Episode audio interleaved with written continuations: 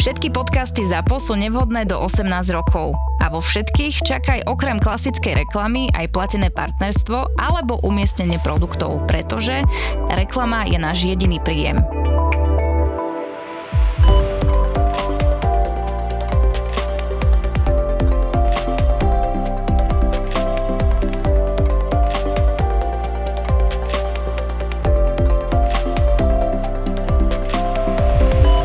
Počul som takú vetu od mojich kolegov a asi to bude pravda, že v dnešnej dobe, a možno to aj vyznie zle, ale ako keby už e, sme zabudli umierať. Je to tak zaujímavo povedané, ale myslí sa to tým smerom, že niekedy e, už viac ubližujeme pacientovi pri zachraňovaní nezachraniteľného a nikto tam nie je kvôli tomu, že je veľa sťažností na lekárov. Nikto tam nie je taký, kto by to zobral na seba a povedal, fú, tu to už preháňate, nie je tu šanca zachrániť človeka a tak ďalej. Napriek tomu teda, že sú takíto pacienti, my sa snažíme ich zachrániť, ale potom najťažšia chvíľa aj pre mňa je zavolať tým príbuzným, že je to strašne zlé a povedať im tú správu, že pravdepodobne vašeho príbuzného nezachránime. Našťastie sa v drvivej väčšine prípadov bavíme o veľmi starých občanoch. V tomto prípade pán mal viacej ochorení, odmietal nejakú operáciu, končatiny, ktorá keď sa mu nezoperuje, tak pôjde pravdepodobne do zápalu, otravu krvi a podobne. No a takto z domova dôchodcom donesli teda pána okolo osemdesiat rokov, vo veľmi zlom stave. Trošku ma nahnevalo, že nám lekár zo zachránky zatajil, že sa jedná o vážnejší stav, než nám tvrdil. Ja, ak dovolíš, ja som pri tom pacientu, kde tiež bol od rána, keď už prišiel, lekár z záchranky hlavne nám nepovedal, že ten pacient má tak G C S sedem šesť. To je to Glasgow Coma Scale, čiže bol v kóme. Áno, hlavne, prakticky hej. Od osem nižšie už sa intubuje. V tomto prípade pacient bol nahlásený ako, že má G C S deväť desať. Hlásené to bolo ako dyspnoe, teda subjektívny pocit nedostatku vzduchu a ten pacient nemohol mať subjektívny pocit, to je prvé, lebo v takom stave bol.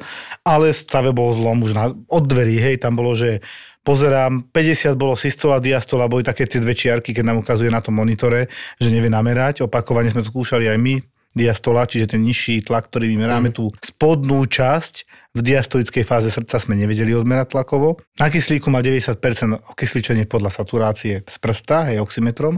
Čo som teda ale pozeral, už tam bola taká mramora štehien, keď si pamätáš, Lúky. No, no.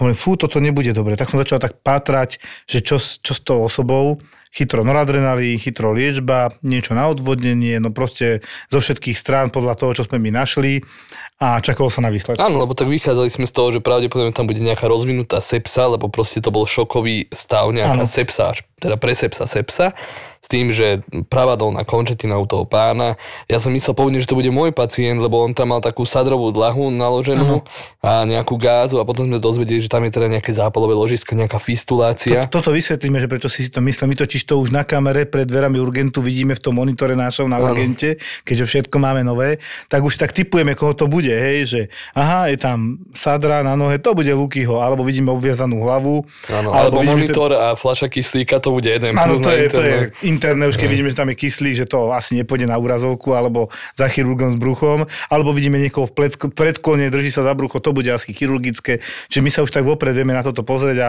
tuto sme sa netrafili hneď. Bola tam síce na nohe sadrová dlaha, ale nebolo to cieľom hlavným toto vyšetriť, lebo ten pacient bol v zlom stave.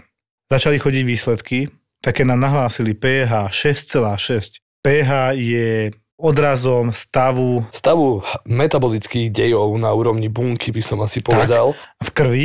Ja mám pocit, že som nižšie nevidel, čiže v krvi mala pacientka, keď máme mať normálne zásadité prostredie sedem celá tridsaťšesť a sedem celá štyridsaťštyri normálne. Mm. Už pod sedem, dávno sme hovorili šesť celá deväť, že to je hrozné. šesť celá šesť je prakticky nezlučiteľné so životom. Hej, treba si uvedomiť, že v tele žijeme vďaka nejakým enzymom, či už zrážanie krvi, či už výroba bielkovín, alebo rozklad potraví, živín, bla bla bla. Všetko funguje na nejakom princípe, že sú tam enzymy, ktoré majú svoj substrát, oni ho nejakým spôsobom zmenia a tým pádom vznikajú nové látky. Zjednoduchne zložité a opačne. Tieto enzymy majú nejaký rozsah, v ktorom fungujú, takisto ako keď máme rozsah pacienta... pH. Rozsah pé há. Ale nie len pé há, ale aj teploty. Ano. Preto keď máme napríklad pacienta podkladeného, musíme ho hospitalizovať, musíme dávať pozor proste na tú teplotu, pomaly odohrievať, lebo tie enzymy, takisto aj kardiálne enzymy, v tej danej teplote nefungujú. Teplotu relatívne rýchlo vieme vyšverať na tých tridsaťpäť tridsaťšesť stupňov, čo je také, že už tie enzymy fungujú správne, ale pé há tam vzniká veľmi veľa problémov, by som asi povedal, kedy sa chceme dostať pacienta z pé há šesť celá deväť, čo je ešte tak hranične zlučiteľné so životom, na pé há sedem celá štyri, čo je tak v norme. A tým pádom my zvyšujeme pé há, nalievame do neho nejaké uh, látky, napríklad uhličitan sodný, hydrogen uhličitan sodný. To sa aj stalo to v tomto sa stalo, prípade. Lenže kým neodstraníme tú základnú príčinu, prečo je to pé há nízke, tak to pé há stále sa bude držať nízke, kdežto pri teplote stačí toho pacienta pomaličky iba ohrievať. Alebo ochladiť. Alebo ochladiť. A ja to prirovnám k pracovníkom v sklade, že keď majú zabezpečené podmienky, že tam majú príjemnú izbovú teplotu, pracujú dobre a keby tam mali, príkladom poviem, kyslý dážď, asi by neboli nadšení a nerobili by úplne tak, ako by sme chceli. Jasne. Pravdepodobne by nerobili vôbec. To sa deje aj v krvi. Tie bunky nevedia fungovať v tomto kyslom prostredí. My sme teda promptne zareagovali, dali sme teda bikarbonát, to, to znamená, snažili sme sa vrátiť toto prostredie aspoň z časti do normálnych čísel, keď to tak poviem, aspoň na sto sedem pH, a aby účinkovali tie ďalšie lieky, ktoré sme potrebovali, aby ten pacient dostal. A to znamená, že noradrenalin tam išiel. Mhm. Nemali sme žiadne ďalšie výsledky, iba nám nahlásili veľmi zlé pé há a hlásili mi, myslím, že bude vysoké, budú vysoké obličkové parametre, takže tekutiny. Potom prišli tie výsledky a že aj, aj, no Červené more. To znamená obličkové, á ká í, acute kidney injury, to znamená akútne poškodenie obličiek z neznámeho dôvodu, pravdepodobne pri dehydratácii. Pán bol z domova dôchodcov, tam bolo údaj, že ešte deň predtým bol na vyšetrení, to my sa niekedy tak na seba pozrieme, že áno, ešte včera režíroval, nie? Uh-huh. Že tomu nechceme ani uveriť, tak, tak sa nám to nezdá. Potom tam bol teda síce len štrnásť cé er pé, ale strašne vysoké biele krvinky. tridsaťosem? Dobre, do, do štyridsať, strašne zle, strašne zle.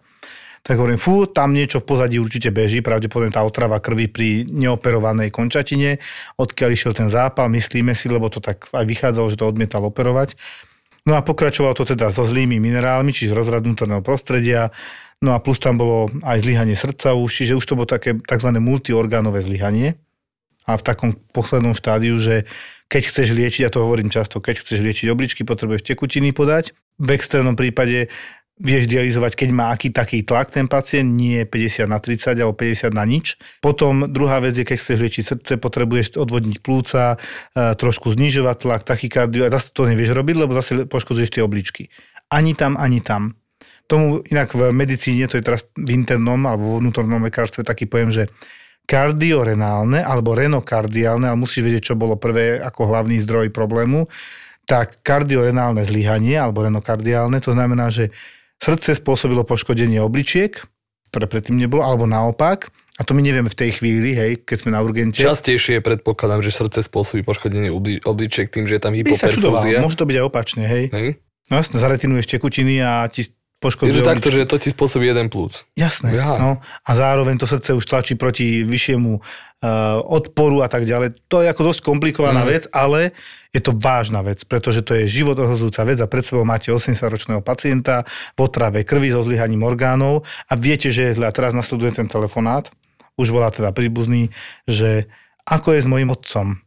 A ja, no, pred pár minútami išiel na oddelenie vo veľmi vážnom stave a ja to poviem veľmi slušne, že dávam tomu pár percent, že to on zvládne, lebo úplne objektívne, keď vám poviem z tých výsledkov, no neviem si predstaviť, že toto sa dá ešte zachrániť. A on tak teda, áno, rozumiem, však povedzte mi to na rovinu, však ja som vám to na rovinu povedal. Je to veľmi taká ťažká situácia, ale ja som rád, keď hovoríme tak, ako to je, aby neboli potom prekvapení tí príbuzní, že ale veď ste mi povedali a sľubovali, že ho zachránite, no my vieme, čo vieme zachrániť. A to prirovnám presne k tomu, že keď si pacient s prepáčením spôsobí amputáciu končatiny a krváca a bude takto čakať doma, ja neviem, dva dní, tak ho asi už nezachráni, keď príde po tých dvoch dňoch. Nemocnica Bory je príkladom toho, ako by malo vyzerať poskytovanie zdravotnej starostlivosti v dvadsiatom prvom storočí. Efektívne, inovatívne a s dôrazom na ľudský prístup k pacientom. O Od momentu, kedy pred deviatimi mesiacmi otvorila najmodernejšia nemocnica v strednej Európe, Nemocnica Bory svoje brány, poskytla zdravotnú starostlivosť už viac ako dvadsaťpäť tisíc pacientom. V moderných jednolôžkových izbách bolo hospitalizovaných už vyše štyritisíctristo pacientov a v pôrodnici novej generácie privítali na svet takmer tisíc bábetiek. Dôležitú úlohu má v nemocnici aj robot Da Vinci, ktorý asistoval už pri viac ako dvesto operáciách. Srdcom nemocnice je však tím tisícdvesto zdravotníkov, ktorí sú nielen profesionálmi vo svojom obore, ale pri svojej práci dbajú na ľudskú stránku zdravotnej starostlivosti. Pretože dá sa to moderne aj ľudsky zároveň. PENTA. Zlepšujeme zdravotníctvo.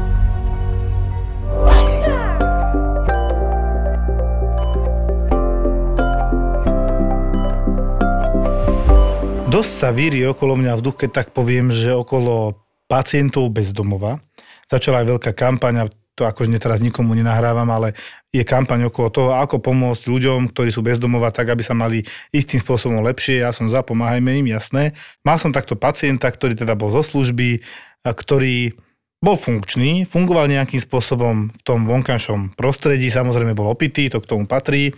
A oni keď sú opití, tak ich väčšina tých zariadení, ktoré, ktoré sa o nich starajú, nechcú zobrať, keď ak majú tam podmienku neprísť opitý, celkom to chápem, hej, nie, že im tam bude nadávať, alebo bude agresívny, rozbíjať veci, proste nie. Tak večer, keď ho prijali s tým, že udrel hlavu a koleno, tak mal dva a pol promile, nechal sa do rána vytriezviť, lebo sa rozhodovalo, čo s ním bude ďalej, ráno mal ešte okolo desať a pol promile.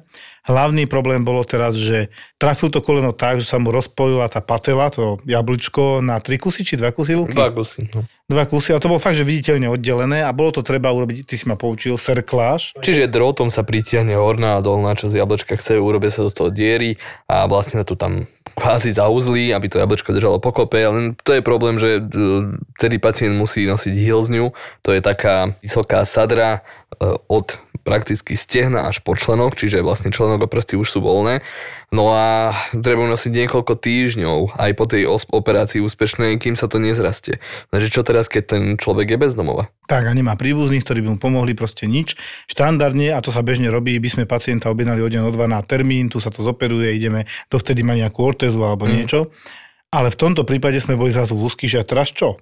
Tak sme sa teda dohodli, že idem zavolať ešte primárovi na ortopédiu, že máme takýto problém. Chvála Bohu, on bol normálne poistený, lebo aj tam môže byť zase problém, že kto to bude platiť, ako to bude platiť, keď teda potom bude potrebovať ortézu, ako si ju vybaví, keď teda to už není neodkladná zdravotná starostlivosť. No a dohodlo sa, že ho príjmeme, urobíme tú serkláž a zavolá sa tam sociálna sestra. Veľký problém u takýchto pacientov je ešte jeden faktor. Títo pacienti sú často neadherujúci k liečbe, alebo teda nespolupracujú, nerešpektujú niečo, nejaké nariadenia. Pre príklad, teraz operujú vám koleno, ste v nemocnici pár dní, všetko je fajn, potom máte nemocnicu opustiť. Tento pacient už bol veľakrát u nás pod vplyvom alkoholu, tak ja predpokladám, nie som psychiatr, ale predpokladám, že aj počas tej liečby bude skôr adherovať k tomu alkoholu, keďže za veľmi krátky čas bol pod urážením. Ja poviem, ako to je, tá sociálna sestra zrejme vybaví a dohodne nejaké umiestnenie do zariadenia, mm. kde ale on je dobrovoľne. On je tam dobrovoľne, presne tak. To zariadenie mu, za neho tie lieky pravdepodobne kupovať nebude, lebo on bude musieť užívať nejakú chronickú medikáciu potom aspoň na nejaký čas. Napríklad obyčajné nízkomolekulové heparíny, čiže nejaký fraxiparín, tie včeličky na riedenie krvi, aby počas toho, kým nosí tú sadrovú dlahu, nedostal nejakú embóliu. A keď ju aj dostane tú embóliu, tak ten pacient, a v prípade, že nebude v tom resocializačnom zariadení, tak ostane na ulici a s prepáčením on tam môže umrieť na nejakú embóliu, lebo, lebo, čo je mi prednejšie. Čiže vysokou pravdepodobnosťou sa na tento pacient oblúkom vráti napriek adekvátnej liečbe. Presne tak. To je to také hádzanie perlí sviniam, že môže sa ty snažiť, mm. keď to nemá adekvátny výsledok, hej? Ale veľmi záleží od tej osoby. Áno, jasné, ja napríklad, ja som rodený Galantian, ja poznám veľa týchto takýchto osôb, čo dennodenne stretávam po Galante bez domova. Keď to mi trochu vysvetliť, že ste chodili vonku fajčiť, alebo... Také niečo.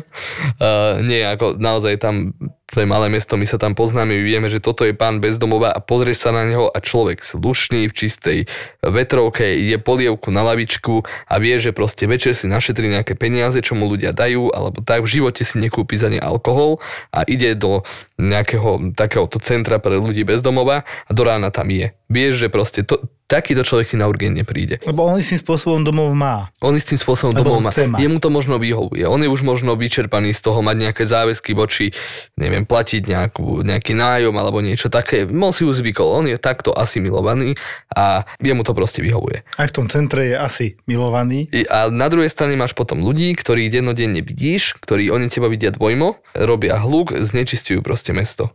A títo ľudia, to sú tí dennodenní štangasti na urgente, čo sa tam striedajú hmm. a nikdy to není pod, pod dve promile z mojej skúsenosti. Poviem príklad, teraz som slúžil tri dni dozadu, mal som pacienta, ktorý bol privezený er zet péčkou, čiže záchrankou.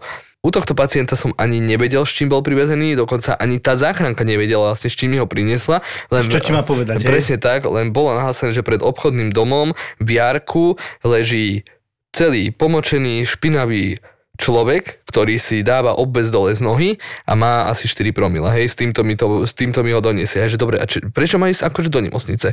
Lebo má ten obväz na nohe, hovorím, dobre, a kto mu zavolá záchranku? Viete, boli tam mestskí policajti a tí trvali na tom, že sa zavolá záchranka, ale my sme im hovorili, že proste to nie je indikované, ale potom sa do nás pustili okolo idúci ľudia, ktorí ani len nič nemajú s tým človekom, nepoznajú ho. Proste len ich asi nejakým spôsobom pohoršoval ten človek, že tam bol v jarku pri obchodnom dome. Zavolali mu záchranku, doniesli ho s tým, že pacientovi de facto nič nie je, len je opitý, nič si neudrel, ale má obväz na nohe, tak či by som mu nepozrel tú nohu. A toto ja už tedy akože neláta z rukou vypadla, že, že, že čo to má byť. Ale hovorím, dobre, pozrieme tú nohu. Pacient mal, naozaj trafil som tri celé šesť promile, čiže okolo tých tri, to bol taký triezvy odhad, by som povedal. Dali sme dole ten obväz nohy a potom si všimnem, že vlastne každý konček prsta na nohe a najviac palec, je tam proste nekróza suchá mm-hmm. a ten palec od toho proximálneho článku, čiže tej prvej kostičky na palci, celý sa lúpe dole. Čiže kebyže veľmi silno ťuknem po tom palci, tak pravdepodobne ten palec mi ostane aj v ruke. A jak som ho tak vyšetroval, samozrejme to bolo extrémne zapáchajúce, mal som tam aj sanitárov, ktorí mi pomáhali, lebo ja by som to asi sám nedal dole, ten, ten obez. Ja, že ti držali vlasy, aby si bol pri záchode, vieš. A, áno, no tak niečo na ten štýl. A dali sme dole ten obez a hneď pacient bol agresívny, že čo mu tam dole, že mu teraz bude zima. Začal na nás kričať, vy ku, vy pí, ja chcem ísť do pí, hej, a takéto veci. A hovorím, dobre, ale veď vy ste sa aj chcel nechať odviesť. Lebo viem, že er zet pé mi hovorila, že oni mu chceli dávať aj podpísať negatívny revers, nakoľko už sanitke bol agresívny. Nie, že on chce iba byť hospitalizovaný na chirurgii, aby sa vyspal. Toto mi na rovinu povedal. Hmm. A hovorím, dobre, to, výsledky máte vynikajúce, toto je chronický problém, my sme akútne oddelenie, toto naozaj na hospitalizáciu nie je, ale pripomenul mi ten pacient taký podobný stav, možno si vygooglite, ak vás zaujímajú takéto nechutnosti v úvodzovkách, čo majú fajčiari, najčastejšie to sa volá tzv. Buergerova choroba alebo trombangitis obliterans, to je upchávanie drobných koncových tepien na horných končetinách, kedy vám odpadávajú články prstov na rukách a nemáte v nich cít. Je to zriedkavé ochorenie. Je to veľmi zriedkavé. Ale napríklad toto som u bezdomovca alebo takého, že kazu socialis ešte nevidela si túto chorobu. Aj keď si to dáte do Google, tak vždy sú tam nejaké slušné babičky, ktoré túto chorobu majú. Ako je to tak dosť na zaplakanie. No je to taká dosť progresívna choroba, keď sa tie prsty de facto amputujú potom a tento bezdomovec mal veľmi podobný stav na tých dolných končetinách s tým, že keď som mu povedal, že my ho tu ošetríme, že necháme ho kľudne aj vytriezveť na tom urgente, dostal aj nejaké infúzie, ktoré si samozrejme vytrval a hodil ich po nás celé, jak boli plné. Takže odmietol týmto pádom aj liečbu a chcel len ostať zotrvať na urgentnom príjme, kde nemal de facto nič robiť, pokiaľ odmieta terapiu. Takže bol odoslaný preč. A ja sa potom kľudne aj podpíšem, pokiaľ niekto takto okato, ešte k tomu nebol poistený, pokiaľ niekto takto okato zneužíva zdravotníctvo, môže to byť slušný človek, môže to byť človek bez domova. Na urgentný príjem proste patria život ohrozujúce stavy a nie len preto, že niekoho nájdeme v jarku, ktorý je ešte k tomu agresívny na posadku er zet pé. Každopádne toto je tiež presne jedna z vecí, ktoré nerieši štát. Mhm. Končí to v rukách zdravotníkov, pomaly sa máme hrať na sociálne sestry, máme sa hrať na záchrancov sveta a môj názor je, že zachrániť ho nevieš, lebo prvom rade on nechce sa nechať zachrániť. Ja som mal dnes zaujímavý telefonát, že pacient, ktorý bol fakt, že poctivo vyšetrení našou kolegyňou, starší, ja neviem, okolo sedemdesiat, hej, volá nám s tým, že on volal s kardiologom, ktorý ho síce ani nevidel, ale ten kardiolog sa pýtal, že ako to, že sme mu nespravili cé téčko. Že to je to, my tam máme aurea, prečo by sme mali robiť cé téčko? No veď bol odoslaný, aby sme mu vylúčili embóliu a to nie je prvý ani posledný pacient, ja som si povedal, že ja mu cé téčko dávať nebudem, nechcem podľahnúť tomu tlaku, že niekto si niečo vonku vyžiada a ja to musím robiť, lebo on sa bojí, či to nie je toto, hej. Teraz sa bavíme teda o našej obľúbenej, neobľúbenej embolizácii do plúc. Ale tak ako embolizácia a mnoho iných chorôb má svoje stupne, dá sa povedať, hej, a rizika. To znamená, není embolia ako embolia. Tým chcem povedať, že masívna embolia, či klinicky, či podľa cé téčka, nie je to isté ako drobná embolizácia, hej. A už sú nové aj guideliny a štúdie, ktoré jednoznačne hovoria, že nie každá embolia hneď musí ísť do nemocnice a zároveň to, že má niekto ten D-dimer nešťastný ako produkt fibrinogénu rozpadový, hej, ktorý hovorí o tom, že sa niečo deje v tej krvi v zmysle zrážania, krvácania, nádorového ochorenia, zápalového procesu a niekedy aj nevieme prečo, čiže tých možností je veľa, že je trošku vyšší, jeho norma je do nula celá päť gramu na liter. Už keď je jedna, tak nám to posielajú obvodiaci na vylúčenie embolie a pacient nemá žiadne ťažkosti. Hej, tomu nerozumiem. A tá embolia by mala mať, že náhle vzniknutá dušnosť, bolesť na hrudníku, predtým opuchnutá končatina, alebo som onkologický pacient, alebo po operácii nemám fraxiparín. To má nejakú tú kliniku. Ja odmietam proste robiť poskoka lekárom zvonka, ktorý posiela na vylúčenie embolie, treba cé téčko. Nie. Ja toho pacienta vyšetrím a on bol naozaj tak poctivo, pani doktorko, vyšetrenie, aj tam napísala ten guideline, všetko, ktorý ale ten kardiolog nečítal, on počul iba toho svojho pacienta, že no a to cé téčkovanie spravili? Nie. Ale nepovie, že urobili mi odbery, é ká gé, pozreli ma, vyhodnotili riziko, napísali riziko, napísali guideliny, dali mi pre istotu napriek tomu fraxiparín, či nemám sukcesívnu embolizáciu do plus, to je tak drobná embolizácia, ktorú na cé téčku ani neuvidíme, na kontrastnom vyšetrení, ale ho zobrazí scintigrafia. Ventilačno-perfúzne. Tak, ventilačno-perfúzne vyšetrenie na pozitrónovej emisnej tomografii, ktoré, na ktoré sa objednáva cez plúcneho internistu, kardiológa, nech sa páči, kde až po tomto dôkaze vieme teda nasadiť liečbu a t- brať to tak, že niečo drobné tam prebehlo, ale najvyššie ten pacient mal vyššie obličkové parametre, takže pani doktorka veľmi dobre zvážila riziko-benefit, že možno mu odparím obličky a na deväťdesiat percent tam žiadna embolia nie je. Takže môžem nasadiť liečbu, akoby mal nejakú drobnú emboliu. Napriem by to aj tak nebolo. A nech si dorobí kardiológ, echo a ostatné. No ale mne, keď ten pán tam nakladal cez toho, som už tak zúril, mi sa tiež otváral nožík vo vrecku, jak sa tak ľudovo hovorí. Čo nám tu vyklada niekto, kto ho ani nevidel? A nám navyše ten kardiológ vie urobiť to echo, kde si vie pekne pozrieť všetko. On si vie pozrieť, či je rozšírená pravá strana srdca alebo niečo podobné. Takže toto, akože ja som dneska trošku išiel do vývrtky, ako ne, nedal som to úplne na sebe znať, ale môj názor je, som možno aj trochu zvýšil hlas na pána, že nehnevajte sa, nám tu ide rozkazovať niekto, kto pacienta nevidel, čo máme robiť. Každopádne tým chcem povedať, že naozaj na tom urgente my vás nechceme poslať s rizikom, že vám niečo vážne je domov. Ale tiež vám nechceme poškodiť zdravie. Ja verím tomu, že tá pani doktorka, kolegyňa naša mu to aj vysvetlila, ale zrejme pán, vieš ako to je, on vtedy si to vypočul mm, mm, a ani tomu možno celkom nerozumel, vtedy sa to nespýtal, potom mu niekto povedal svoj názor a už to ide.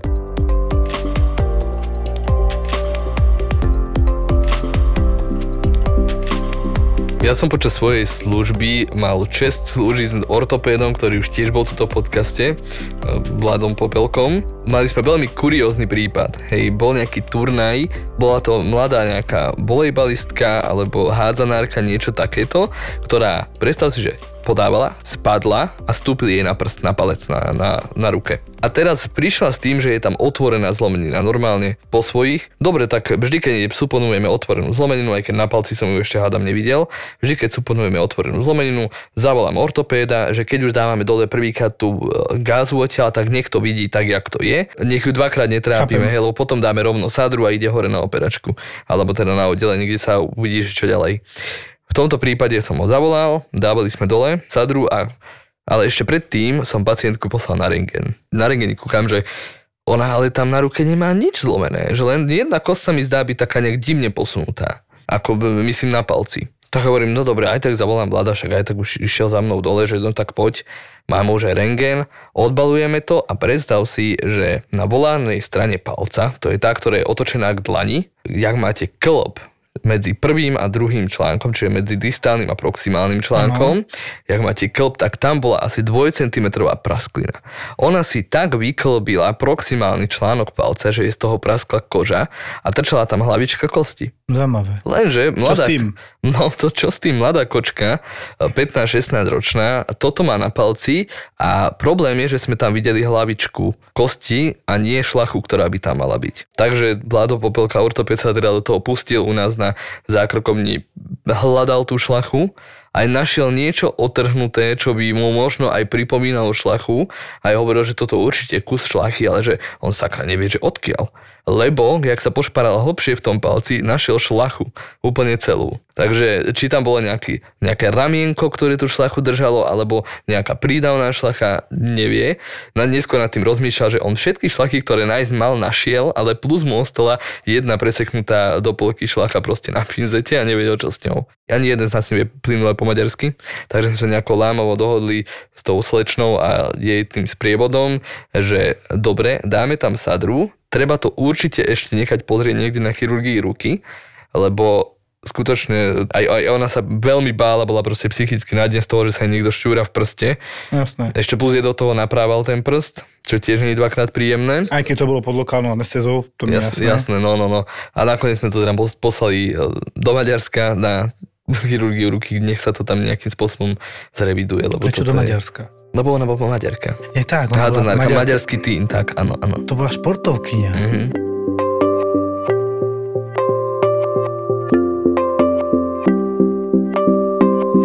Luky, dnes e, to všetko vybuchlo niekedy po obede, lebo dovtedy bol relatívny kľud, tak sme si hovorili, dobrá služba celkom, plynule jeden, dvaja pacienti za hodinu, viacej nie, kľud bol a zrazu prišla druhá hodina, alebo tak. Mm-hmm. A bum, bum, bum, bum, bum, bum, bum, pláčik. No, ľudia si to šetrili do pobede, čo ti poviem. A medzi inými tam bola taká pani staršia, ktorá tam strašne stonala, ktorú sú ty už deň predtým, že vraj videl. Túto pacientku som videl už deň predtým, keď mi ju doniesla er zet péčka ako úraz hlavy, akurát bola so mnou na ambulancii Mirka a o niečom sme kecali a uvidela, že ježiš, tebe došiel úraz hlavy, že môžem si zašiť. Hovorím, že jasne, ďakujem ti, Mirka, že ja na to proste ráno nie som nejako na to šitie. A tak, poznámka. Áno. Na urgentnom príjme ja sa strašne teším, že sa všetkého chcete chytiť a naučiť, to je bomba. Mirka šiť vie, pokračuj. Pekne začila hlavu, naozaj, že ja by som to krajšie neurobil. Uh, babička dementná, zlatá, vieš, iba tak očami pozerala po všetkých, všetko mala negatívne, išla domov. Deň potom, čiže dneska, sa vlastne vrátila s tým, že má strašné bolesti brucha a má veľké zväčšené nafúčané brucho. Čo nie je dobrý znak, povedzme si. Znovu došla záchrankou z doma dôchodcov, prebral som záchranku, položil som si to brucho a hovorím, že to je také divné brucho, lebo de facto ona mala také svetlé chvíľky v rámci Alzheimera, že občas sa s tebou úplne rozprávala ako keby nič a inokedy také, no, zvieratko, tak to to poviem. Počul si ju na chodbe, áno. Keby tlačíš celá, tak. Kým som preberal ešte sanitku, alebo kým teda išla na rentgeny, tak presne iba také epizódy, kedy asi desať minút kričala, ale iba tak stonala. A potom mala epizódy, kedy sa úplne s nami rozprávala. Nevedeli sme, čo teda je v rámci toho Alzheimera, či naozaj tak uvolená, ale tlak mala dobrý, nebola takykardická, že tie mm. bolesti, no neviem, je to také sporné. Vyšetril som si to brucho teda a mala tam bolesti od hypogastriu. Čiže v podbruškách. podbruškách. A keď som tak veľmi silno, ona mala taká väčšia, keď som tak veľmi silno pátral, tak pod pravým rebrovým oblúkom, čiže v pravom hypochondriu, na mieste približne, kde je pečeň, žlčník, no jedno z toho. Predstav si, zaujímavá vec, tapotment mala negatívne aj na tej strane, čiže pobúchanie po oblasti obličiek. Mala to negatívne. Urobili sme rentgen a na, niekedy na tú diagnózu asi fakt stačí rentgen.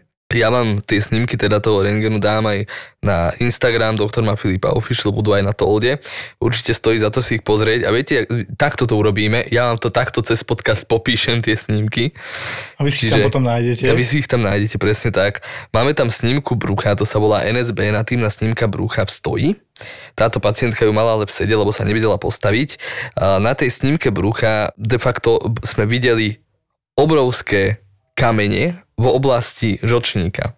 Lenže pacientka už žočník nemala. Čo bolo zaujímavé, nikde v dokumentácii nemala napísané, že žočník nemala, ale je dôležité si pozrieť brucho tej pacientky, jazvy tam mala, tak ako keby jej laparoskopicky vybrali niečo, zrejme žočník, a zároveň na rentgeni brucha, na natívnej snímke brucha uh, boli zobrazené tzv. Klipy, čím sa kvázi šijú žočové cesty a podobne. Mala tam obrovské kamene v oblasti obličky, bolo to veľké na rentgeni asi tridsaťtri krát tridsaťosem milimetrov. Bolo pingpongová loptička. Oh, áno, to bolo obrovské, že toto bude buď niekde v črebe alebo v obličke, ale potom začali chodiť výsledky tej pacientky, že kreatinín dvesto, hmm. čiže obličkový parameter, cé téčko neprichádza do úvahy, pokiaľ naozaj není veľmi zlá tá pacientka, cé er pé mala iba osemdesiat, čiže nič také výrazné, a prokalcitonín, marker sepsy, to mala aký nula celá šestnásť, čiže niečo sa tam deje, leukocity, biele krvinky, norma je okolo desať, ona mala nejakých sedemnásť, čiže áno, bol tam nastupujúci nejaký zápal, dobre, hovorím, dobre, dáme urobiť cé téčko,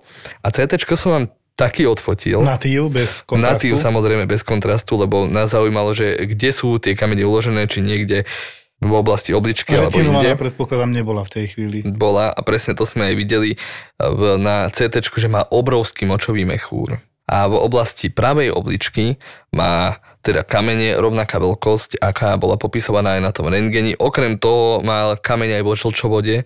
Aspoň ja som si to interpretoval, že pravdepodobne niekde tam je žlčovod, lebo ešte sme nemali popis v čase, keď ja som odchádzal z nemocnice. A máme takú peknú snímku, aj to cé téčko som pofotil, a máme peknú snímku, kde sú všetky tieto tri veci naraz. Čiže máme tam v jednom reze na cé té máme kamene obličiek, čiže urolitiázu alebo nefrolitiázu. V ďalšom, v tom istom snímku máme skôr natiahnutú aortu v strede, čiže mm-hmm. úplne na kamene obalenú aortu, a zároveň tam v žlčovodoch máme kamienok. A teda ešte aj obrovský močový mechúr, ktorý trval vycievkovať, ale kamene tam by tam asi nevycievkoval, asi taký veľký, no. Asi nie. Otázka je, čo tu pacientku bolo viažší, ten ročník, ktorý nemala vlastne, ale žlčovody tam mala. Nemala uh, Charkotov trias, ano. Čiže zimnicu triašku ikterus, ktorý by svedčilo o tom, že niečo je zaseknuté v tom žlčovode a nasledajúci zápal je tam. Ikterus je žltačka, hej. Aj, áno, žltačku. A skôr by som typoval teda na tie obličky. Lebo bolo divné, že ten taponmen nemala pozitívny vpravo, ale uvidíme. Zajtra si ju pozriem, že jak dopadla. Ja si myslím, že toto je naozaj, že už na operácii. Keď má niekto takúto, takýto obrovský kameň na obličke, dokonca asi hlboko v obličke. Inak ani vyťahnuť nedá. Takže zase sme skončili urologickou témou, ale teda zaujímavou v tom, že tých zdrojov bolesti mala viac. Mm. A to je presne jeden z tých pacientov. Včera bol ošetrený s úrazom hlavy, pani, a dneska sa vráti s niečím iným, čo sa jej tam zaklinilo. A objavil sa problém, lebo dovolím si tvrdiť, že ty by si si všimol deň predtým, že ju boli brúcho alebo niečo podobné. Dobre. Ako som ja začal urologicky, Jožko, tak ja som ano. Včera behol k tebe do ambulancie, kde si ty mal tiež urologického pacienta prakticky. Takto, čo je urologické? Urologické sú zákroky v obličkách, v močových cestách a všetko, čo sa na uro... logickom systéme, čiže močovom systéme dá operovať a riešiť chirurgicky. Keď je problém v obličke v zmysle funkcie, ktorú má sledovať nejaký lekár, to už je nefrológ, to je interný problém. Mm-hmm. A teraz máme ešte také problémy, keď máme nejaké útvary, ktoré sú v tzv. Retroperitoneu. Ja to tak prekladám, že dá sa povedať ako keby v trupe, ale keď sa pozrieš od chrbta a tam máš tiež nejaké orgány, tie obličky sú vzadu. Mm-hmm. Preto to tam rieši urológ.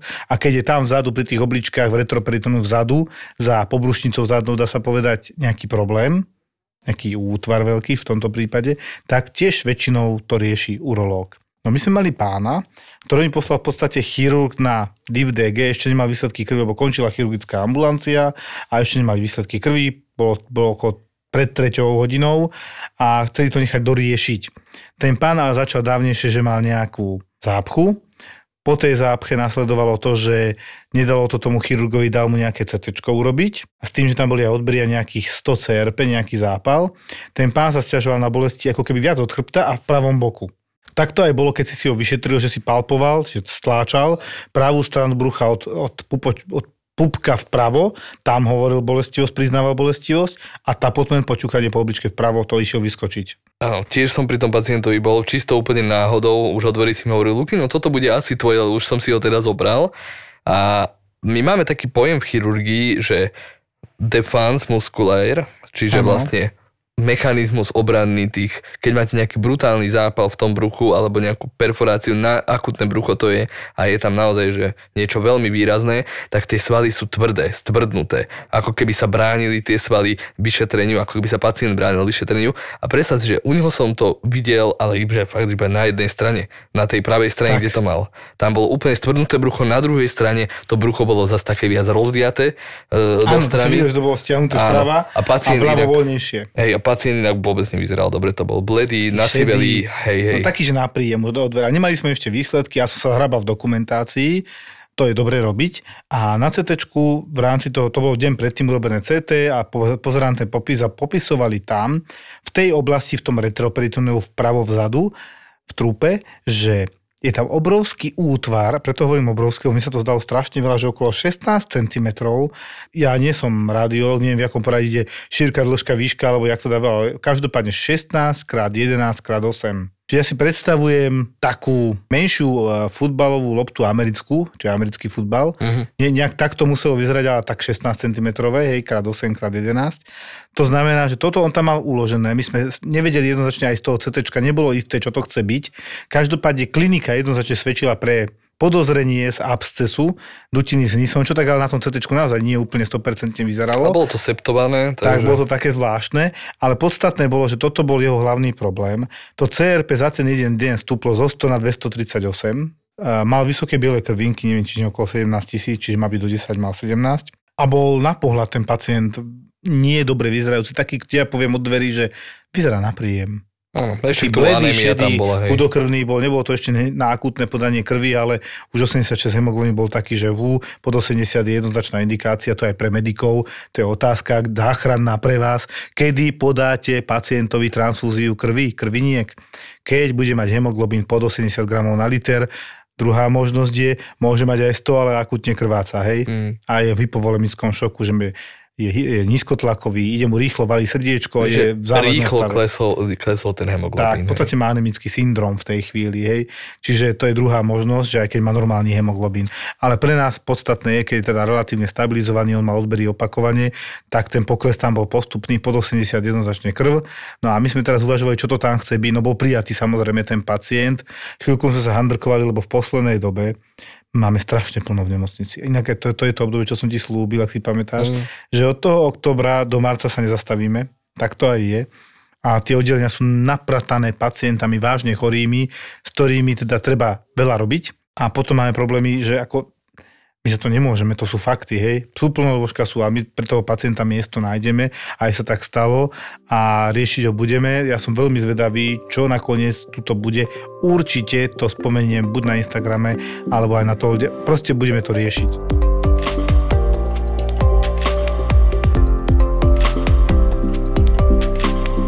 Ja som tak zachytil na urgente, my tam máme také mladé sympatické psychiatričky. Bohužiaľ, tí pacienti mnohokrát sympatickí nie sú a zachytil som rozhovor a začal, on bol dosť dlhý ten rozhovor, to trvalo celé aj dve hodiny. Začalo to celé tým, že pacient sa rozvádza s partnerkou, prišiel opitý a proste nemal nejaké psychiatrické veci, ktoré potreboval riešiť. Aj sanitko myslím, že prišiel. Bol videný aj nami ako interné, mal vyšetrenie, mal nejakú alkoholemiu, neviem či dva promile alebo tak. A najskôr bol taký nepríjemný, niekedy až drzý. Potom ale teda sanitári ho ukludnili naši, tak sa s ním porozprávali. Potom prišla teda tá pekná psychiatrička, to on tak sa trošku ukludnil. Čo mňa ale fascinovalo, tak ja už som pomaly odchádzal, ona slúžila, tá pani doktorka mladá a najskôr bol k nej milý, hej. Potom ale ako triezvel, tak začal byť až taký nepríjemný a končilo to tým, že a raz ťa pretiahnem. To som bol fascinovaný, že až takto to ide. To už tí sanitári ako stratili nervy, že a to stačilo. To ako sa s ňou rozprávate, lebo oni tam pri nej sú, hej, to mám takých chlapov zo pár a zrovna tam boli takí typo väčší chlapi, to tak vychádza, chvala Bohu, že bola chránená, ale už len ten prejav, tak on triezvie, očakávaš od neho, že bude rozumnejšie, milšie rozprávať, deje sa opak a povie na konci, že ho proste pretiahne. Vieš, niečím to prázdno po alkohole v dušičke chcel vyplniť, keďže už triezvel. To sa volá, že speed dating, vieš, že začneš pohárikom a skončí to v posteli. Akurát túto skoro dostal na hubu od našich sanitárov. Áno, no. Lebo teda bolo to také vyslovene drze, nepríjemné. Končilo to tým, že myslím si, že aj pani doktorke jej stačilo v tú chvíľu a ukončovala tú správu a dostala ešte infúziu a pekne išiel domov a asi aj celkom chápem už, prečo pani manželka sa s ním rozvádza. Evžena sme spútali a budete robiť spoločnosť pri večeri. Ako spoločnosť, že ja som sám, došiel som k stolu a oproti mne bol posadené veľké plyšové prasa zviazané červeným podrazom, bol mi predstavený ako Evžen, že bude so mnou večerať a tak začínal vlastne zážitok spávať. A už si vedel, že bude dobré. Už som vedel, že bude dobré. A niečo mi hovorí, že s nimi bude sranda. Títo traja chalani sú síce totálni žrúti, ale nečakaj žiadne spotené lososy, mleté oné zondatri ani pol ryža, pol hranolky. Oveľa viac sa vám bavilo, keď prišlo šesť fľaš šampaň. osemdesiat ústric, ktoré prišli letecky z normálne. Nebolo len šesťdesiat? Ja som myslel, že sto. Dobre, nevadí. Majú plný kastrol zážitkov z najdrahších reštaurácií sveta, ale aj z tanečných bufetov. Ochutnávajú výnimočné jedlá na väčšinou výnimočných miestach. Keď hovoríš lepších, tak sú aj tam pasce na turistov alebo reštaurácie, ktoré sú vyslovene zlé, alebo skôr je to len, že... Jasné, jedna sa tam aj volá, že Fico. Som oproti jej sedel. To je dosť smola. Tak poď si s nimi dať kávu. Povedzme do Osla, do kaviárne s úžasným výhľadom na jeden z najkrajších fjordov, a ku kapučínu si dáš kanel knute, čiže škoricové buchty. Položil som ich vonku na stôl, nechal som tam Dorotku v kočiku, išiel som pre kapučíno, vrátil som sa, prázdny tanier, nejaká hladná čajka mi zobrala tú buchtičku, že vôbec od nej nebolo pekná, ale strašne pekne sa zachovali, dali mi druhú zadarmo, že to sa tam stáva, to tam je bežné. Nový podcast z produkcie ZAPO, plný fajnového jedla. To sú žrúti. ZAPO.